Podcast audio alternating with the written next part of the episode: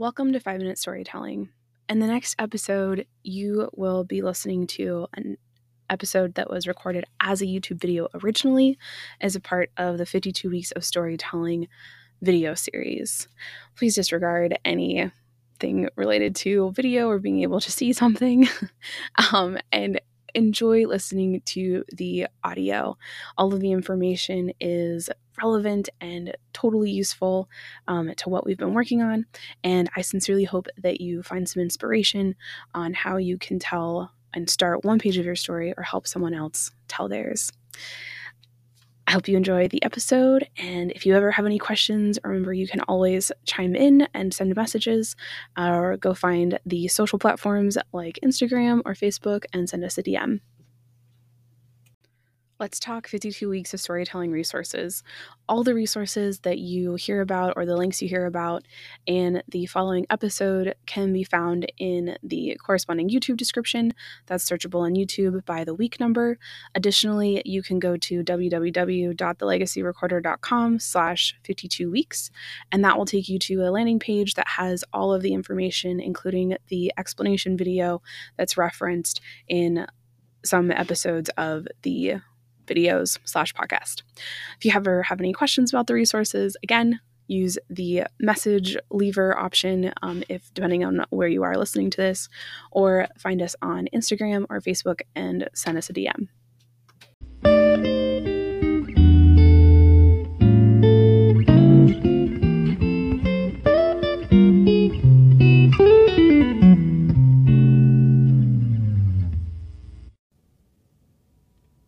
Welcome to fifty-two Weeks of Storytelling. We are on week thirty-two. The prompt this week is super fun and something that hopefully will get your brain thinking a little bit extra. It is a childhood memory you love or love to hate.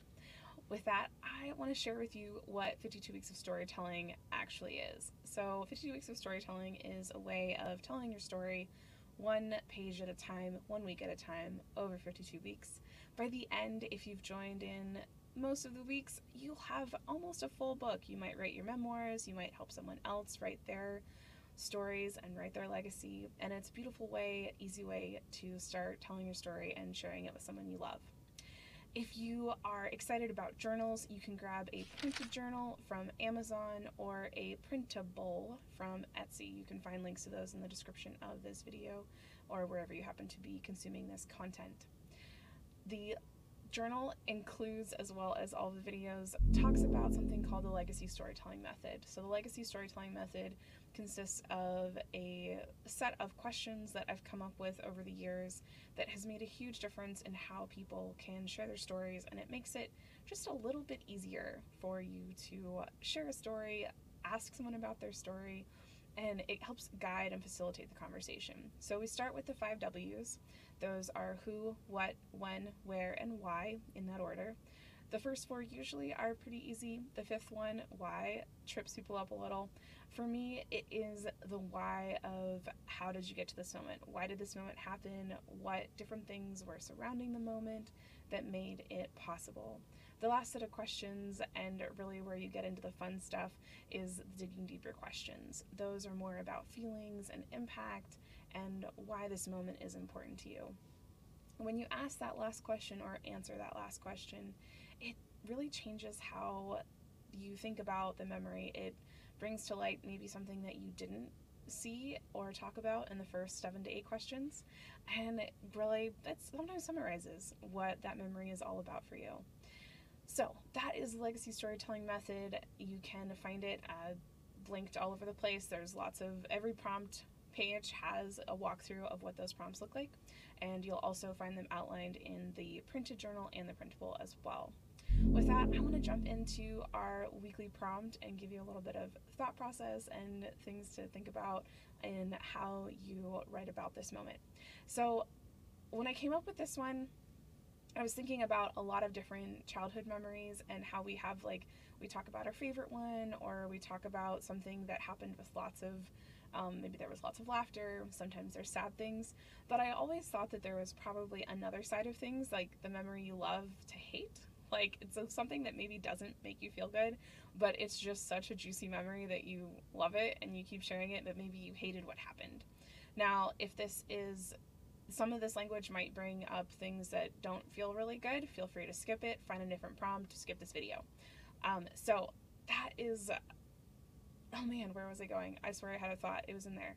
So I, when I was trying to come up with an example of this, um, there's, there's not necessarily memories. I hate such a strong word, but it's uh, moments where I, um, okay, I've got one.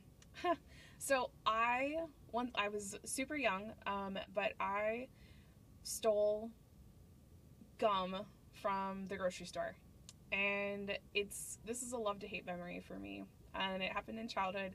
I can't remember how old I was, um, but it was one of those moments where I wanted something, my mom said no, and I took it, and I put it in the basket, and I, and then we walked out the door, and we got home, um, and I, so we made it the whole way home.